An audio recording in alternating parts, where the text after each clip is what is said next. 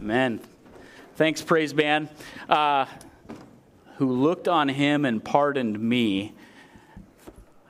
This morning, for those of us who are pardoned through Christ, um, God's got some exciting stuff for us to look at and talk through this morning.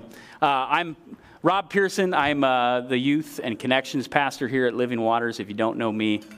Um, but we're going to be preaching through Revelation 20, 1 through 10. So if you want to grab your copy of God's Word this morning, and we'll open it up. Revelation 20, 1 through 10. So it starts out Then I saw an angel coming down from heaven, holding in his hand the key to the bottomless pit and a great chain. And he seized the dragon, that ancient serpent, who is the devil and Satan, and bound him for a thousand years, and threw him into the pit, and shut it, and sealed it over him, so that he might not deceive the nations any longer until the thousand years were ended. After that, he must be released for a little while. Then I saw the thrones, and seated on them were those to whom the authority to judge was committed. Also, I saw the souls of those who had been beheaded for the testimony of Jesus and the Word of God, and those who had not worshiped the beast or its image, and had not received its mark on their foreheads or their hands. They came to life and reigned with Christ for a thousand years. The rest of the dead did not come to life until the thousand years were ended. This is the first resurrection. Blessed and holy is the one who shares in the first resurrection. Over such, the second death has no power, but they will be priests of God and of Christ, and they will reign with him for a thousand years. And when the thousand years are ended, Satan will be released from his prison and will come out to deceive the nations that are at the four corners of the earth, Gog and Magog, to gather them for battle. Their number is like the sand of the sea. And they marched up over the broad plain of the earth and surrounded the camp of the saints and the beloved city. But fire came down from heaven and consumed them. And the devil who had deceived them was thrown into the lake of fire and sulfur where the beast and the false prophet were. And they will be tormented day and night forever and ever. This is the word of God this morning. Let's pray.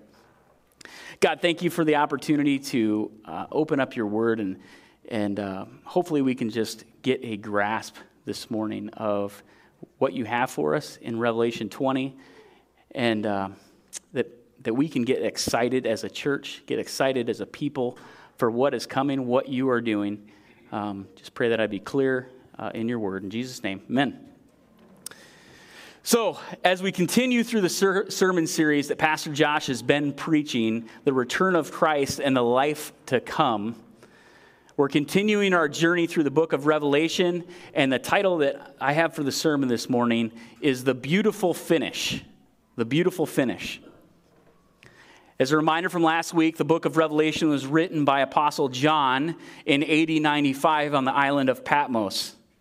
John had been exiled for the word of God and the testimony of Jesus Christ, 1 9.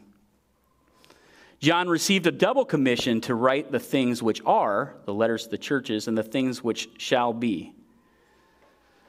Revelation is apocalyptic literature, and John is setting up for us a vision, a vision of the final judgments, of the new heavens and the new earth. So, the simplest way to look at the book of Revelation is two words. Pastor Josh has been saying it for the whole series. What are they? Jesus wins, right? Jesus wins. Jesus' millennial reign illustrates his victory, and it is beautiful. Beautiful. So, we're going to look at this morning this beautiful thing. Why, why are we so just enamored by things of beauty? we love to look at beautiful things. I was thinking about things that I've looked at that have just been beautiful and stuck in my mind. As a child, I went and I saw uh, the Niagara Falls, and the Niagara Falls were just amazing as a child. And that image of the falls and the power of those falls has stuck in my head.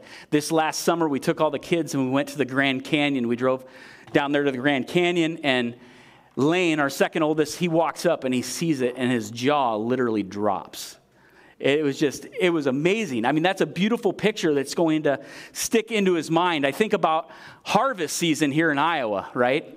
And so if you live out or you see out in the fields, you see combines and during harvest and the, the sun setting and a combine going through a field, taking that, taking that uh, beans or the corn is just a beautiful setting. Um, Holly wouldn't let me put a picture of her up here, but uh, of course, my bride. It's a beautiful thing to uh, look at. Um, of course, she wouldn't let me put that up here. But you can, you can imagine or you can think about like what is beautiful to you and what things stick in your mind. So this morning, we've got a few pictures to look at that are in Revelation 20. And, and I brought this with me, and I've got a picture of it up here. Uh, who knows what this is? Yeah, Viewfinder, you got it right away. Viewfinder, Viewmaster, something along those lines. Uh, who doesn't know what this is? Anybody? Anybody in here? Nobody's going to raise their hand. Okay. Oh, there we go. All right. Later you can look at it. All right. Okay. So what this does is you look through it and you see a cool picture. Like I was a child of the Nintendo in the 80s, so I mean this was cool, but Nintendo was cooler. But this is going to be something we're going to look through this morning, and we're going to we're going to do the poles. You remember the poles? of the viewfinder, right? And so we're going to look at the first picture. And the first pole that we're looking at is Satan's takedown. It's going to be Satan's takedown. So start to envision some of this this morning as you look at it. So then I saw an angel coming down from heaven, holding in his hand the key to the bottomless pit and a great chain. And he seized the dragon, that ancient serpent, who is the devil and Satan and bound him for a thousand years and threw him into the pit and shut it and sealed it over him so that he might not deceive the nations any longer until the thousand years were ended. After that, he must be released for a little while.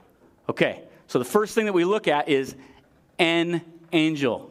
An angel. It doesn't say Jesus came down and, and took him with a chain and, and bound him up and threw him into this bottomless pit.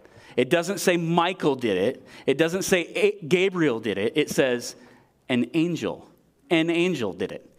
You can almost see this happening maybe in like the conversation. God's like, oh, I need, I need an angel. One of you, anybody? Okay, come here. You know, and then one of them goes and, all right, here's the chain, here's the key, lock him up, throw him in the bottomless pit. That's, that's what's happening here. He's, he's using an angel, just an angel. So it starts to give you an idea of who God is and who Satan is, right? Sometimes we build Satan up to be something else that, that, uh, that he's not. So the dragon, that ancient serpent, though, who is the devil and Satan. So who is Satan when we start to look at what he is, how he operates? So he's a snake, he's cunning, he's the accuser, he's the adversary. So when you start to think of a snake, what's the first image that comes to mind? Old Testament, right? So, Garden of Eden, Eve, the snake, right? So, in 1 Corinthians 11:3, it talks about how the snake moved subtly on Eve, and that's how that's how he worked in that scenario, like a snake, just subtly. Neil Perello said this The enemy is subtle. He has to be subtle. Can you imagine him coming up to us and saying, Hi, I'm Satan. If you follow me, I can promise you an eternity in hell. The dullest of us could see right through that. He has to make us think that the here and now is all that there is to live for. Isn't that how, what he does? He's the accuser. He wants to show you that you are too horrible of a sinner, too horrible that God, through Jesus, would forgive you would forgive you for all your sin, past, present, and future. That's a false accusation. If that's the way you're thinking, you don't understand who Jesus is. Only through Jesus can you get forgiveness from your sin because that's what he did for you on the cross. So he's our adversary. So God is good, Satan's evil. God is truthful, Satan is a liar. God is love, Satan is hateful so he might not deceive the nations any longer. Deception is Satan's main force of how he just operates, okay? You look for ways of how, you don't have to look far, right, for ways of how we get deceived. And That's what Satan, how Satan operates. He deceives us. So if you look in your marriage, try looking in your marriage. Are you believing something this morning or this week about your husband that's not true? Are you believing something this morning or this week about your wife that's not true? As I as I got ready for the sermon this week, it seems like whenever I get ready for a, a sermon, God like is like, I'm gonna make this real for you, Rob. And he he did, and it got to uh, late in the week, and um, I, start, I had started believing a lie, and Holly called me out on it. And Holly's like, "Guy, you're believing a lie." You know, I was being deceived. I was being deceived, and we get deceived in our marriages. What what lie? How are you being deceived this morning by Satan in your in your marriage? How about at your job? You might be thinking you deserve something more from your employer than a paycheck, or that you deserve a better job than what you've got right now, even though God's provided that job for you to be able to provide for your family, to be able to put a roof over your kids' heads, food and mouths. Those are things that God has provided for you, but Satan deceives us into starting to think differently. How about being deceived at church? Satan really wants to get a hold of us here at church, right? Deceive us here. Maybe not forgiving that person who sins against us in the body of Christ, especially, or outside, either way. He wants you to feel justified in holding on to your anger. If that's you, stop playing into his deceitful plan. It's a lie. How about in the area of serving God? Do we get de- deceived in that area? Like thinking someone else is more talented. This is, this is how things go in your mind, right? Like that person over there, they're more talented than me. They can handle all of one of these areas of service. I don't need to do that. Or you start to think, you know, I'm I'm one of those, uh, I'm a busy Christian. I don't know if you knew that. I'm a busy Christian. I don't have time for that. One of those other Christians aren't as busy as I am. They can, they can sign up on the Church Center app or the, you know, Planning Center or whatever it is. Like, those are the lies we start to believe because he's a deceiver. And he's this liar. John 8 44 says, You are the father, the devil. You are of your father, the devil, and you, your will is to do your father's desires.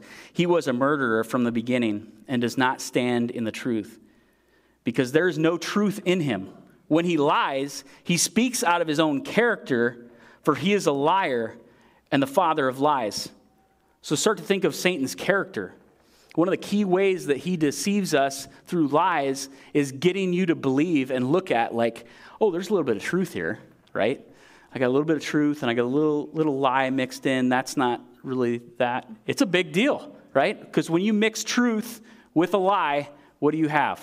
You have a lie, you have a full lie. I could tell all kinds of stories about how that's true when I've been a detective and you know when people are lying and, and uh, they mix truth the good liars they mix truth with the lie that's what satan does so what partial truths does he have you believing in this morning? A commanding officer was looking back on his country's loss in Vietnam and determined that it was a result of not understanding the nature of the enemy. Not understanding the nature of the enemy. We're given God's word, we can understand the nature of our enemy, Satan. Character determines methods. Revelation 20 is clear that Satan is a deceiver. We're given information up front to help us understand his ways.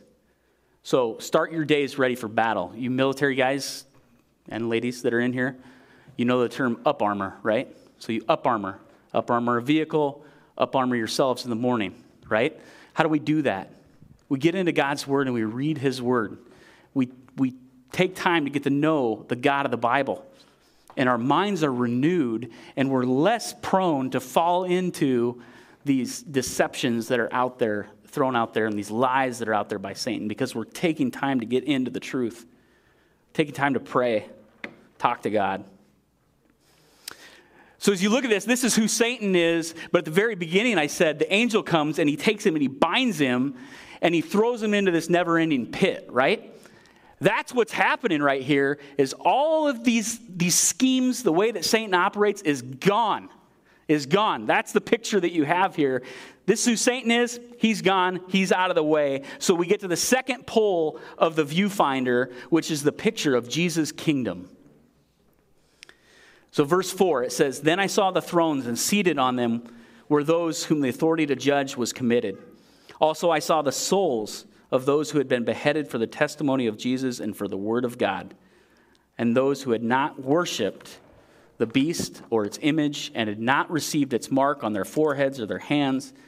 They came to life and reigned with Christ for a thousand years. The rest of the dead did not come to life until a thousand years were ended. This is the first resurrection. Blessed and holy is the one who shares in the first resurrection.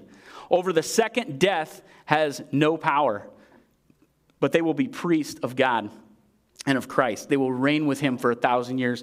As we start to look at this picture this morning, get excited, get pumped.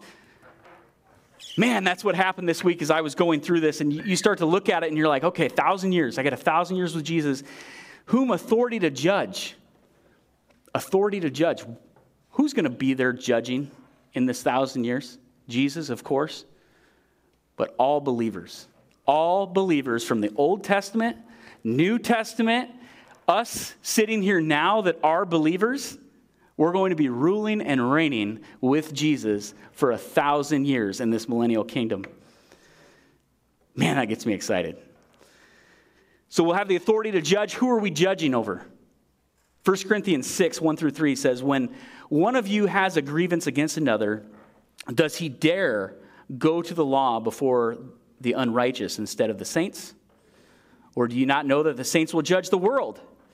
And if the world is to be judged by you, are you incompetent to try trivial cases? Do you not know that we are to judge angels? How much more then the matters pertaining to this life?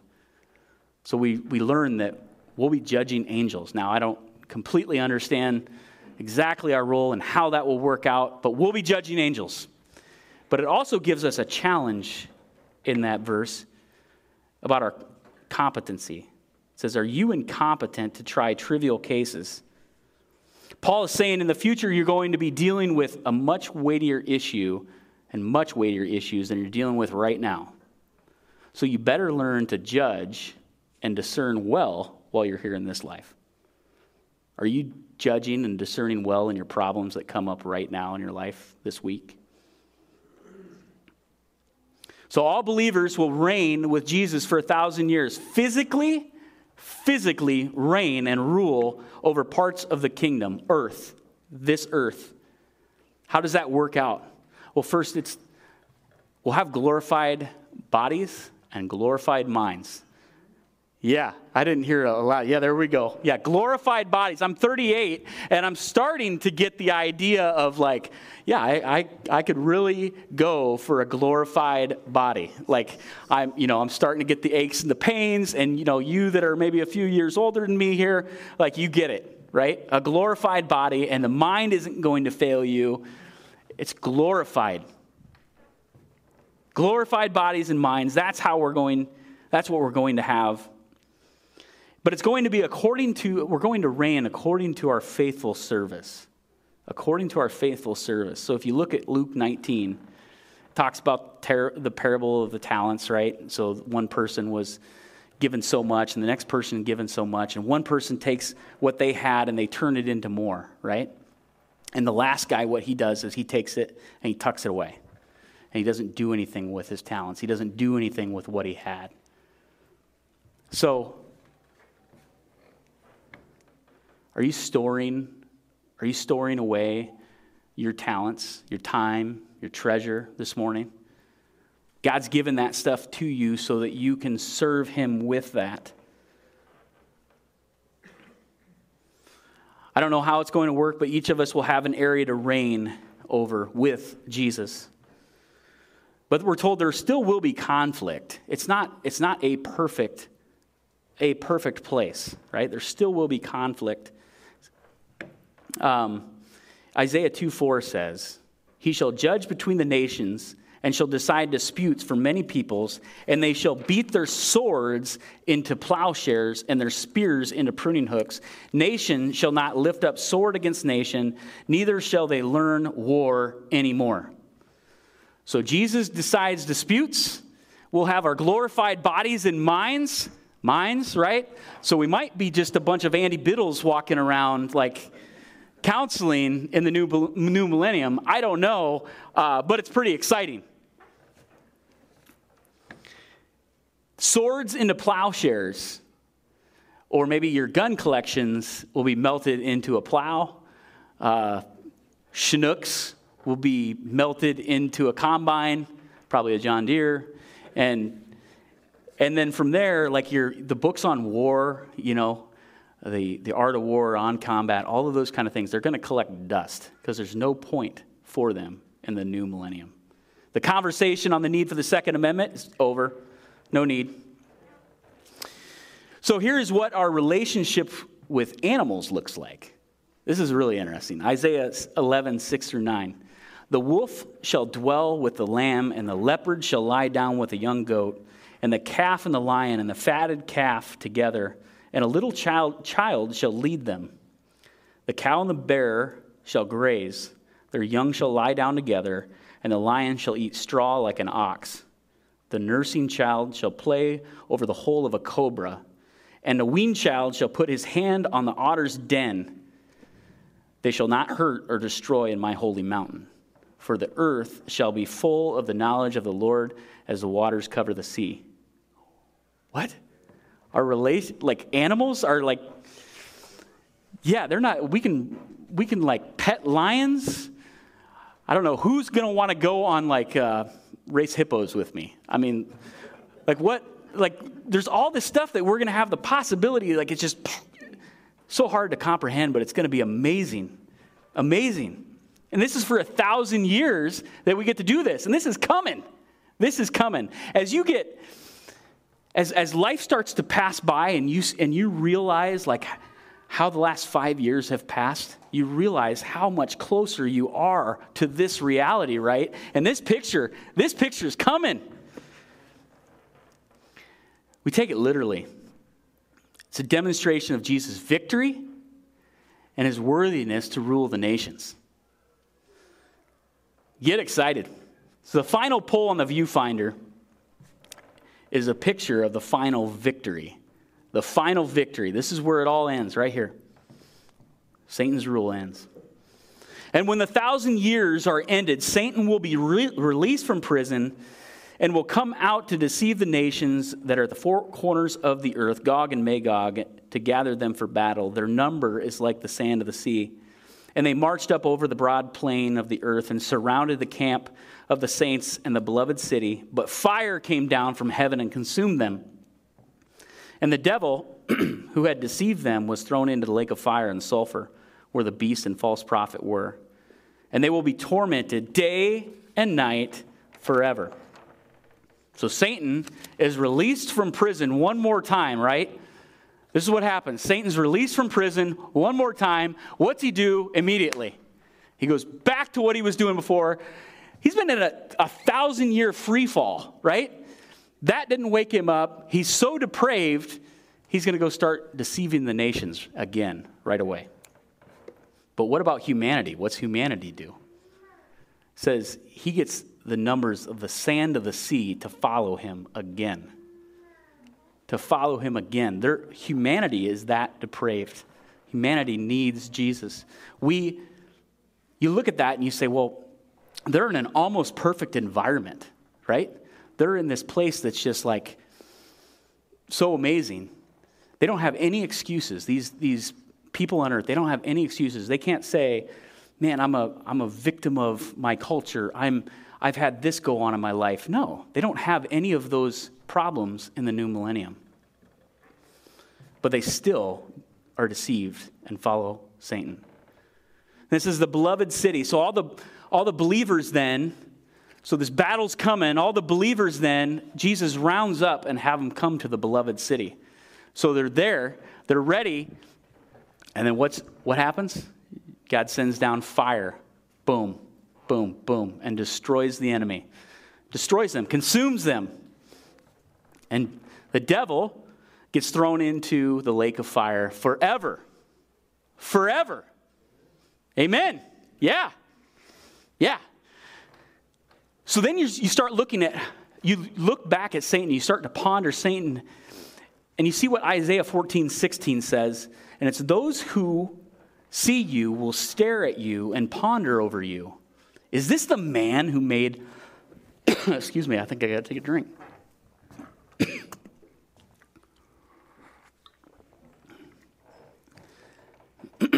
Is this the man who made earth tremble, who shook the kingdoms, who made the world like a desert, and overthrew its cities, who did not let his prisoners go home? So you start to ponder who Satan is at the end here. And one commentator put it this way They said, Have you seen the, the movie The Wizard of Oz? or all throughout the movie The Wizard of Oz, there's this guy who's kind of in control of everything. It's Oz, right? And in the very end of the movie, what happens? They pull back the curtain, and, and there this little guy is, and he's like pulling on the strings, right? He's pulling on the strings, and it's just this little guy, but he's been doing all of this stuff the whole time. It says people are going to ponder is this, this is the guy? This is the one that, that did that? It really gives you an idea of who Satan is versus who God is. This is what the deception is what Satan has for you. Uh, God's got a kingdom, a millennial kingdom ready for you, though. So as we close, we look at the three poles, the three pictures on the Viewmaster. So we have the picture of Satan's takedown, the picture of Jesus' kingdom, and the picture of the final victory. Amazing pictures amazing pictures that, that I think God uses to inspire us to change of some sort. So, in a, in a minute here, you're going to have a time to respond, and Brandon's going to come up and play. So, as you think about during the time of response, maybe, maybe you're sitting here and like, maybe this millennial kingdom doesn't really excite you because you're not, you, you don't know Jesus. You haven't been pardoned of your sin through Christ yet. So this maybe makes you terrified because you know you're not you're not going to the millennial kingdom right now. Well, you've got a time in your seat right now where you can just sit and give your life to Jesus. Maybe it's just I need help wherever you're at. Don't know. God knows. Talk to him about it. Talk to we've got pastors around, people that would love to step in and love on you. Maybe you just need to get excited about the future kingdom, right? Stop living in this life for this world and start living for the Lord. Maybe you need to, need to make a life change. I'm going to apply this message by what? How are you going to apply the message this week? So now it's time to respond, talk to God, and uh, Brandon's going to go ahead and play.